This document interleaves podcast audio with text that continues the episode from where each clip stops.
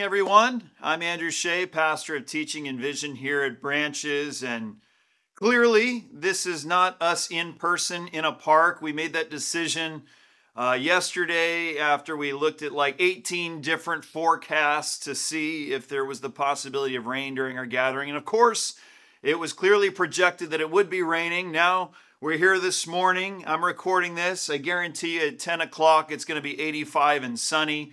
And you're all going to be saying, why didn't we meet at the park? It's the most beautiful day. Well, we're going to blame it on the forecast. And we're going to make do with this setting right here, the video setting. It does give me a mild bit of PTSD being back preaching at a camera. It's those old COVID days. But I want you to know I'm not going to be holding anything back because this passage, First Corinthians chapter 3, it is so special, it's so chock full of wisdom, and I'm so passionate about what it has to say to all of us this morning. So let's open up. Hopefully you have your Bible. You can open up your smartphone, what have you. Let's open up to First Corinthians chapter 3. Now, last week, Paul talked about the role of the Holy Spirit as the source of all knowledge and comprehension regarding the gospel, how God works, what he's done through Jesus Christ. All spiritual wisdom, in fact, finds its source not in human ingenuity or our creativity or our smart thinking. It finds its source always in God's divine revelation. Think of it like all accurate spiritual teaching is like divine plagiarism. Now, God is just fine with us sharing in his ideas and sharing his ideas, but in the end, who gets the credit when it's his ideas start to finish? So it's ridiculous, this infighting in the Corinthian church that Paul's been addressing, where they're lifting up these different personalities over their supposed intellect or capabilities as various leaders. That ought to be thrown in the trash because it's all about God. Paul's going to make that even more explicit and obvious this week as he further clarifies the role of ministers and leaders in the church. And in so doing, he's going to make it clear for all of us where our vision and aspirations as believers ought to be focused. Now, I'm going to have you know, before I begin in reading this passage, this was nothing short of revolutionary for me when I read and understood the truth of this passage, and I'm praying it'll be the same for you. 1 Corinthians 3, starting in verse 1. Brothers and sisters, I could not address you as people who live by the Spirit, but as people who are still worldly, mere infants in Christ. I gave you milk, not solid food, for you are not yet ready for it. Let me turn my page here. They've been stuck together. Oh, this never would happen in person, but of course this would happen on video. I gave you milk, not solid food, for you are not ready for it. Indeed, you are still not ready. You are still worldly. For since there is jealousy and quarreling among you, are you not worldly? Are you not acting like mere humans? For when one says, I follow Paul, and another, I follow Apollos, are you not mere human beings? What, after all, is Apollos? And what is Paul? Only servants through whom you came to believe, as the Lord has assigned to each his task. I planted the seed, Apollos watered it, but God has been making it grow. So neither the one who plants nor the one who waters is anything, but only God who makes things grow. The one who plants and the one who waters have one purpose, and they'll each be rewarded according to their own labor. For we are co-workers in God's service, and you are God's field, God's building. By the grace God has given me, I laid a foundation as a wise builder, and someone else is building on it. But each one should build with care, for no one can lay any foundation other than the one already laid, which is Jesus Christ. If anyone builds on this foundation using gold, silver, costly stones, wood, hay, or straw, their work will be shown for what it is, because the day will bring it to light. It will be revealed with fire, and the fire will test the quality of each person's work. If what has been built survives, the builder will receive a reward. If it is burned up, the builder will suffer loss, but yet will be saved, even though only as one escaping through the flames. In this passage, Paul begins to directly attack the primary issue the Corinthian church was experiencing that caused him to write this letter in the first place. Up until this point, he's sort of been nibbling at the edges of the issue, as it were. But right here in the reading that we just did, you're going to see he's going to take a bite right down the middle of this problem. And what he's shutting down is what I mentioned at the outset. This nonsensical division over human leaders. And that's how he wants the Corinthians to feel about division in the church. It's nonsensical. It's childish at best. See what he says in verse 1. He says, I could not address you Corinthians as people who live by the Spirit. Meaning he couldn't talk to them as if they were Christians, as if they were even followers of Jesus, but as those who still belong to the world. He says in verse 2, I had to give you milk instead of solid food because you were not yet mature enough to digest it. So this is nice, right? Nice statements from Paul. He's saying they're the spiritual equivalent of the 40-year-old man or woman still living in their mom and dad's basement. Actually, it's worse than that. They're so arrested in their spiritual development. They're like spiritual influence. It's like he has to address them with single-syllable words and simple sentences just so they can understand him. Now, what was the evidence of their extreme immaturity for Paul? Well, he explains in verse 3. He says, for you are still worldly, still living of the flesh, not of the Spirit of God. For since there is jealousy and quarreling among you, are you not still worldly? That behavior, their jealousy and quarreling, was all Paul needed to know to prove that they were not being led by the Spirit, but living like babies in Christ. It's like, how do you and I recognize a baby? You know, how do you and I recognize a baby, identify a baby? Well, it's very easy. You know, you look at their size, they're very many. You look at their smell. You know, babies, very distinct smell. If you've ever been around babies, you see what they eat, their dietary choices. You see the sounds that they make. It's very easy to identify a baby. How do you recognize a spiritual infant? A spiritual infant. You know, they come, in my experience, in all sizes and ages. But it's very easy to identify a spiritual infant. You can see them by if they have a quarreling and jealous attitude and spirit.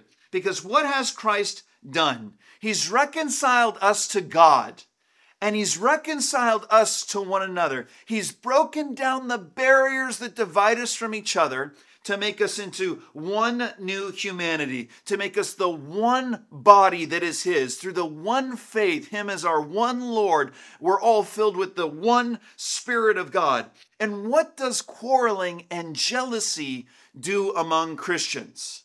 It dices up what God has put together and made united by the power of Jesus. It's like anytime I work on my car, if I have a project in the garage, if my 2-year-old son is nearby, here I am, I'm organizing all my wrenches.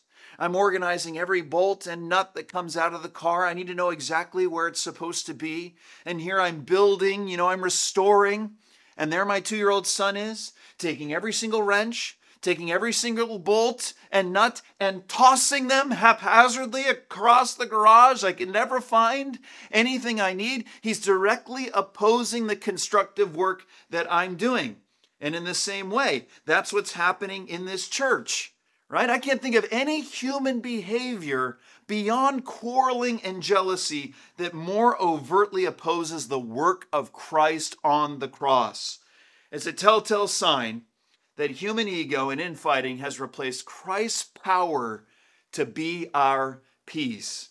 Now, I love what Paul uses as an insult for those who embody these attitudes in the Corinthian church. He uses this insult in verse 3 and verse 4. He says, when you and I behave like this, when they behave like this, are they not acting like mere human beings?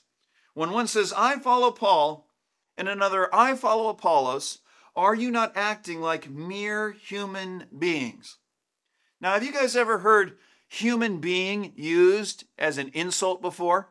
You know, that's what I'm going to do next time my kids are arguing with each other. I'm going to take them to task. I'm going to say, oh, how dare you guys, you human beings.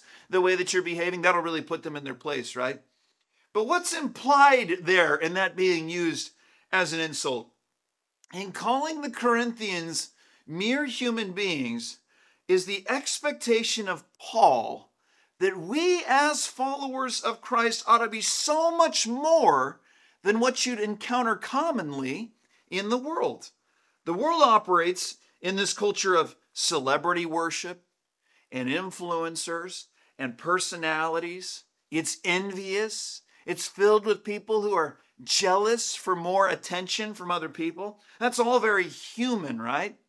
But in Christ, we are to be people of the Spirit who have left all of that self-seeking far behind. Why? Because we understand what Paul explains in verses 5 to 9, the true nature of church celebrity and spiritual leadership. Let's explore what he says, starting there in verse 5. In verse 5, Paul rhetorically asks, what, after all, is Apollos? And what is Paul? Only servants through whom you came to believe, as the Lord has assigned to each his task. Paul's saying, these are the guys, myself included, that you are propping up because of their talent, because of their supposed influence, and you're feeling inflated by being associated with one of us over the other. Do you know what Apollos is? Do you know what Paul, do you know what I myself am and I consider myself to be? He says servants. That's what we are. We're only slaves. Making much of us and celebrating us is like celebrating the McDonald's drive-thru attendant. When you're driving through McDonald's, do you stop and there's the drive-thru attendant and you say, oh my gosh, it's you? Let me get a selfie with you? Would you please autograph my receipt? No, you would never do that. You know, that person isn't even on your radar. You know, making much of Paul or Apollos or Peter, he's saying, man, it's like making much of those, you know, laborers that are working in those random strawberry fields off the 405. You know, who are those people to you? You know, they're not people that you would normally celebrate. He goes, we're not upper class. We're not important. We're lower class. We're only servants. Now, yes, Paul says, we are servants through whom you came to believe, meaning God has worked through us. But it was God's working and telling each of us what to do in each of your lives. Paul says in verse 6, I planted the seed, meaning he came into town, he came into Corinth, and he preached the gospel of Jesus. Apollos watered it, meaning he's the next guy into town, and he built upon that and encouraged the church after Paul came through. But Paul says God is the one who's been making it grow. So who should get the credit here? God is the one who supplies the seed. God is the one who supplies the water and the sunshine and the soil and establishes the workers and tells them how to work and affects the growth in the church.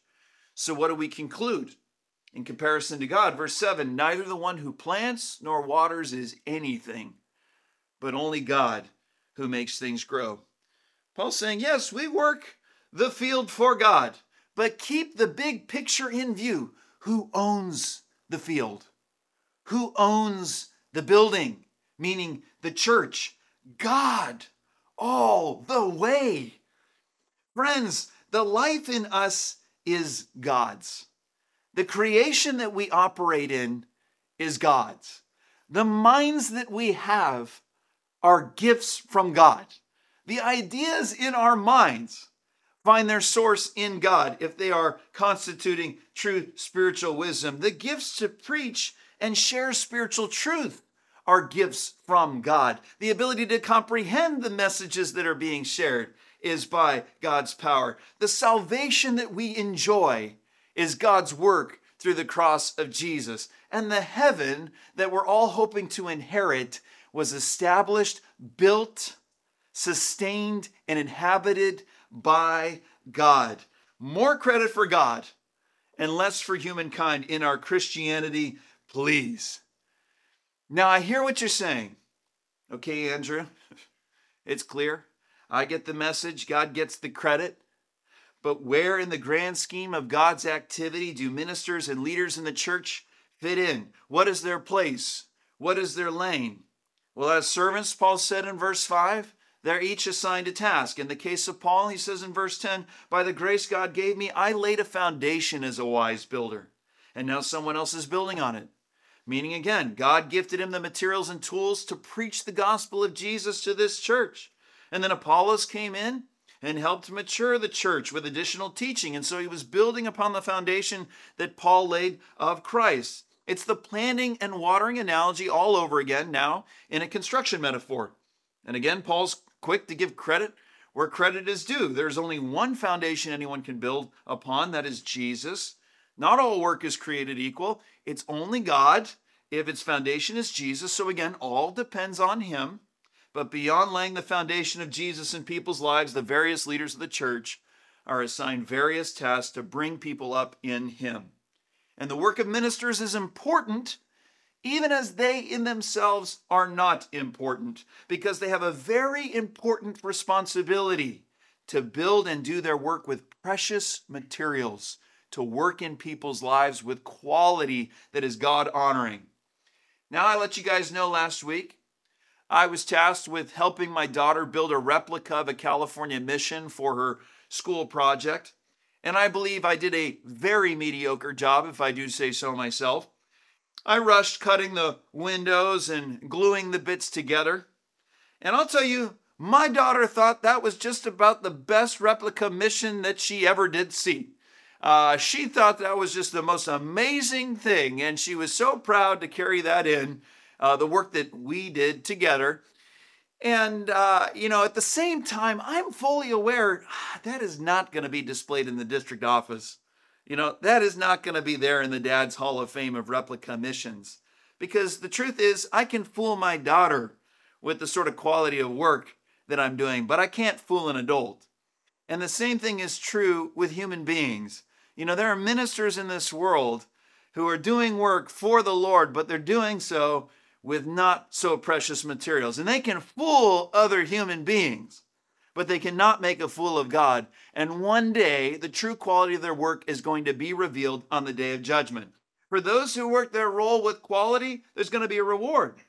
But for those who inserted themselves, and they inserted their preferences, and they made it more about their own personality and their own ego, that's going to be shown for what it is. And they'll get into heaven by God's grace, but not before getting singed by God's judgment, their ear end smoking as they move in through the pearly gates. To Paul, that's all in God's hands. Because you see this through his whole ministry. He's running as fast as he can, and he's working as hard as he can in the lane that God has given him. He wasn't worried about what people think, not so worried about what his contemporaries were doing, not appealing to anybody, nor courting anybody's favor for himself. He wasn't trying to win any popularity contests or build his fan base of followers on ancient Instagram. He was just building the church with quality materials and looking forward to the day of God's judgment and Christ's revealing. Now, I want you to know, like I said at the outset, this passage was nothing less than supernaturally paradigm shifting for me and my whole outlook on myself and this world when I read it for the first time. This passage alone, by the Spirit of God, took me from paralyzing self-doubt to now taking personality tests and being told I'm self-assured. Now, I'll admit, being self-assured has to be about the worst-sounding, most arrogant strength that anybody could possibly possess. But to clarify, it doesn't embody what I truly feel. After this truth being worked in my life, I don't feel self-assured. I feel I've been transformed into somebody who is Christ-assured. Now, what does it mean to be Christ-assured? Well, human beings commonly feel the instinct to want to people-please, to want to impress others, to want to assert strength, to perform in front of other people, and they feel corresponding self-doubt when they fail to live up to the projections that they're sending out to everybody around them. But when you and I are truly grounded in Christ, in the Spirit, all of that melts away. And all you care about is one thing, doing exactly what God wants, because that's the only thing that's going to matter into eternity. That's living Christ assured. That attitude admits, man, I can't please everybody. In fact, I'm not quite sure I can please anybody, but I can do what God has called me to do by his grace. So as a pastor and a believer, I don't need to be on social media. I don't need to write a book. I don't need to rub shoulders with the influential. I don't need you to like me. I mean, I sure would love to express loving kindness and friendship with you, but I don't need you to like me is the distinction. I don't need the church, Branches HB, to grow. Now, I sure would love if every church in Huntington Beach grew, if that's a sign that people are coming to the Lord and they're growing in Christ. So I would love growth from that mindset, but I don't need that for something in myself. I don't need anything from anybody as if I lacked anything outside of Christ. What I need to do with my life and what you need to do is one thing and one thing alone: work for God's reward and build with spiritual craftsmanship. Do good work, God's work with your life. Nothing else is impressive. Friends, nothing else matters. Your skill, my skill, your title or my title in the workplace, your natural charisma or lack of it, your youth, your experience, your knowledge or mine, who you know and who you don't, how much money you make and where you live, none of that impresses God, and none of that should impress any of us either. It's a natural thing that would impress people in the world, but in the church, it's embarrassing. It's infantile when we lift those qualities up. You know, I've been in church meetings, I've been in gatherings of pastors, and everyone's got an impressive title. Here's prophet this, here's apostle so-and-so, and the whole time I'm sitting there and I'm going, well, that's all well and good, but are you guys servants? That's what Paul says he was. Do you guys know, for all of your titles, for all of your influence, that like Paul, you can honestly say, man, I'm not anything at all in comparison to God. That's what I care about hearing. I've been at the table of spiritual influence. I've been invited in, and there's the pastor, and he talks like he's a Fortune 500 CEO, and everybody treats that individual like they walk on water. Friends, you and I know full well, apart from Christ, every single one of us sinks like a rock.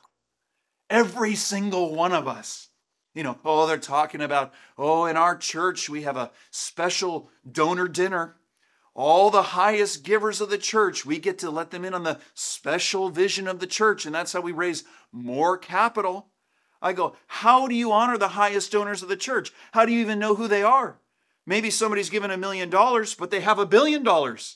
And God looks at that and thinks that that's less of an offering than the single mom who's tithing off her penny-pinching paycheck.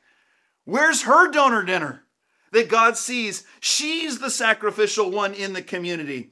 You see, God's not impressed with that worldly thinking in the church, and we should not be impressed either.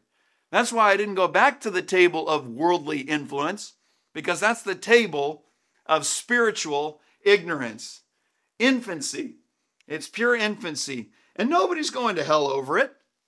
But man, we can do better in the church. We can grow up. We can eat some steak, not be on milk, or Impossible Burgers or what have you, if that's what you're into. Solid food. We can have that here in America by not playing part and that spiritual celebrity charade. Whatever Christian celebrity. I don't care how big the guys or girls platform. I don't care how fancy the quotes. I don't care how massive around the biceps. I don't care how many veins pop out of the neck when they preach, or how complicated the theology is, or how many books they've written, or how many churches they've planted. Nobody is more than just a slave in God's field, in God's building, and we together constitute that building. And by God's grace alone, everything happens in that building, everything happens in that field, and by God's grace, everything grows. And any true minister of Christ won't argue with anything I just said, except that they would give a humble and hearty amen that they've been put in their rightful place, even as we're putting God in his rightful place. As we think about this, what do we walk away with? The first thing I want to assert is that God is jealous for his glory. God's jealous for his glory. So let's praise him. And when we praise him, it's not like praising human ego where it just has that ick factor to it, right? It's like praising something beautiful. It's like celebrating justice when we praise God. It's like being overjoyed at a gracious gift. That's the sort of praise that emerges from us when we give God his rightful glory. I mean, who doesn't celebrate something like when a foster child is adopted into a loving family? When a foster child is adopted into a loving family, there is something wrong with you if you don't feel overjoyed, if you don't feel like this is right, this is good, this is pure, and you're just overflowing with that sort of joy and praise. And God, we know in the scriptures, is the source of every high and beautiful thing. He is the embodiment of every high and just and right and beautiful thing. So when we give him the full stage of our hearts, man, we do what is right, giving glory and attributing glory to the only place where it belongs. It's beautiful and it's right. So God is jealous for his glory. Let's not share it with human beings. And that's my second point. Let's oppose the culture of Christian celebrity. And I don't just mean let's reject it. I mean, we actively have to oppose that culture because it's corrosive. It is anti-gospel. You know, I was just in a conversation with some friends, and they shared with me about two high-profile pastors that I'm familiar with but didn't know. You know, it was just disclosed maybe in this last year that they had some massive moral failings. And we're not talking just, you know, a one-time mistake. We're talking repetitive moral failings that have come to the surface, and their coming clean in it was less than actually clean. So it's just a mess on top of a mess, just more people added to the list. And my friends, I understand why they have this feeling. They say, why is it always the same story? Why does every pastor fail this way? Why is this the testimony that's going out into the rest of the world? And my friends, brothers and sisters in the church, I want you to know it is not always the same story. It is always the same story with those individuals who want their egos fed and then find a group of Christians all too eager to feed it. But they are not pastors, though they claim the title. They do not represent the pastors that I know, the dozens I know in this city who serve, who would never embezzle money, who would never have some sort of illicit affair. Who defines pastoral ministry for me? It's John Boyer over at Seaside. It's Peter Little over at Christ Pacific. It's Pat Cottrell over at Calvary Baptist. It's Paul Harmon over at Hope Chapel.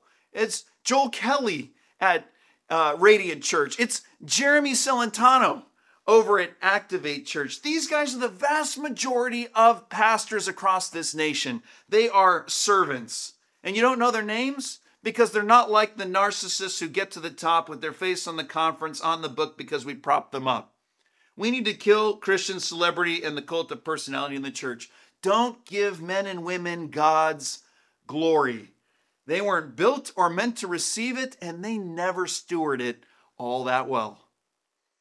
Finally, let's all live Christ assured.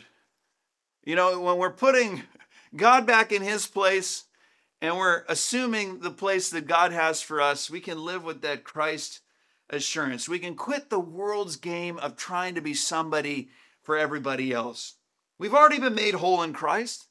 And in the gospel, we know that we're all equal, that nobody is better than anybody else. So let's all just be who God has made us to be, the servants who all have a task in God's field.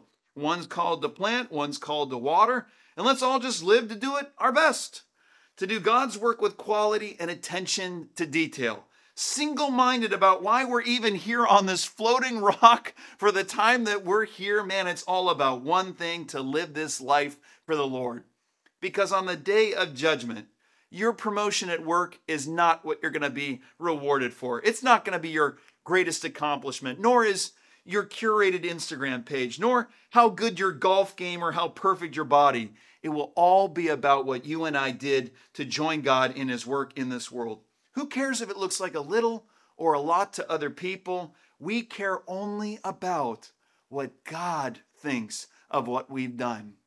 That's Christ's assurance. That's going to free us from the game of this world so that we can live productive, unified lives in the Lord. And I'm going to pray that over us. Would you join me in prayer as we let this truth sink in by the Holy Spirit into our lives? Would you pray with me? You know, Heavenly Father, we want to give you glory. We want to give you praise. And you're jealous for that praise because, you know, man, it becomes a mess when we give that glory and that praise to human beings where it doesn't belong. We weren't built to receive your glory for ourselves. We were built to worship you, to honor you. You are the source of every high and good and perfect gift. You are purity. You are just. You are merciful. You are the source of it all. And so, Lord, we place you where you belong. Lord, help us to defend your church against ego and pride and celebrity and self-seeking, God. That confuses what this is all about. When we lift up men and women, man, the imperfections are what we preach to the rest of the world. But when we lift you up, Jesus, it is perfection that the world encounters. All people will be drawn to you. We won't be divided. We'll be united because you are our peace. Lord, help us to understand our role in this life. It's to honor you and it's to do the work that you called us to do with precious and quality materials. God, you have an assignment. You have a role for every single believer in your church, every single person I'm speaking to right now. And Lord, you're going to reward them based on the work that they did for you and your kingdom. It doesn't have to look like much in the world. It doesn't have to look like much to other people. But sometimes the things that look like much, you're going to reveal actually was very little in eternity. So God, you can do something more in all of our lives when we just work at what you've called us to do. Give us that single-mindedness. Help us to run in that lane. Free us from being people pleasers. Free us from seeking something in the affirmations of other people. Lord, we want to be a body filled with encouragement, with love, with community, but we don't want to have to live for the affirmations of other people. We want to live for your affirmation, the praise that'll come from you when we do your work and you reward us for that work. So God, I just pray that you'd purify any of our motives right now. If we're seeking to be somebody in the eyes of others in our workplace, even in our families, among our friends, Lord, would we seek to be a servant of you because that's what you love. And Lord, would you clarify for every single one of us with all the goals that we have in this world, what are those things that are just going to wash away and they're not even significant for eternity? But what are those simple things? What are even maybe those small things that you're calling us into in our neighborhood, in our workplace, in our relationships, that are really going to be the things that you honor into eternity? Lord, help us to make our lives about those things that you care about, the work that you want us to do. That's why we're here, Lord. So even now, I just invite you in your living rooms, wherever you are, would you just pray and ask the Lord, Lord, what is that assignment? What have you called me to do? Who are the people that you've called me to? What's the thing that you're going to reward me for in eternity? And how can I make my life about that thing more right now? I want to invite you to spend some time in that posture of prayer as we've closed out this time. And I just want to bless you into that. So just continue. Sit there with 1 Corinthians chapter 3. Read those 15 verses again and ask the Lord, Lord, what is the assignment that you've given to me?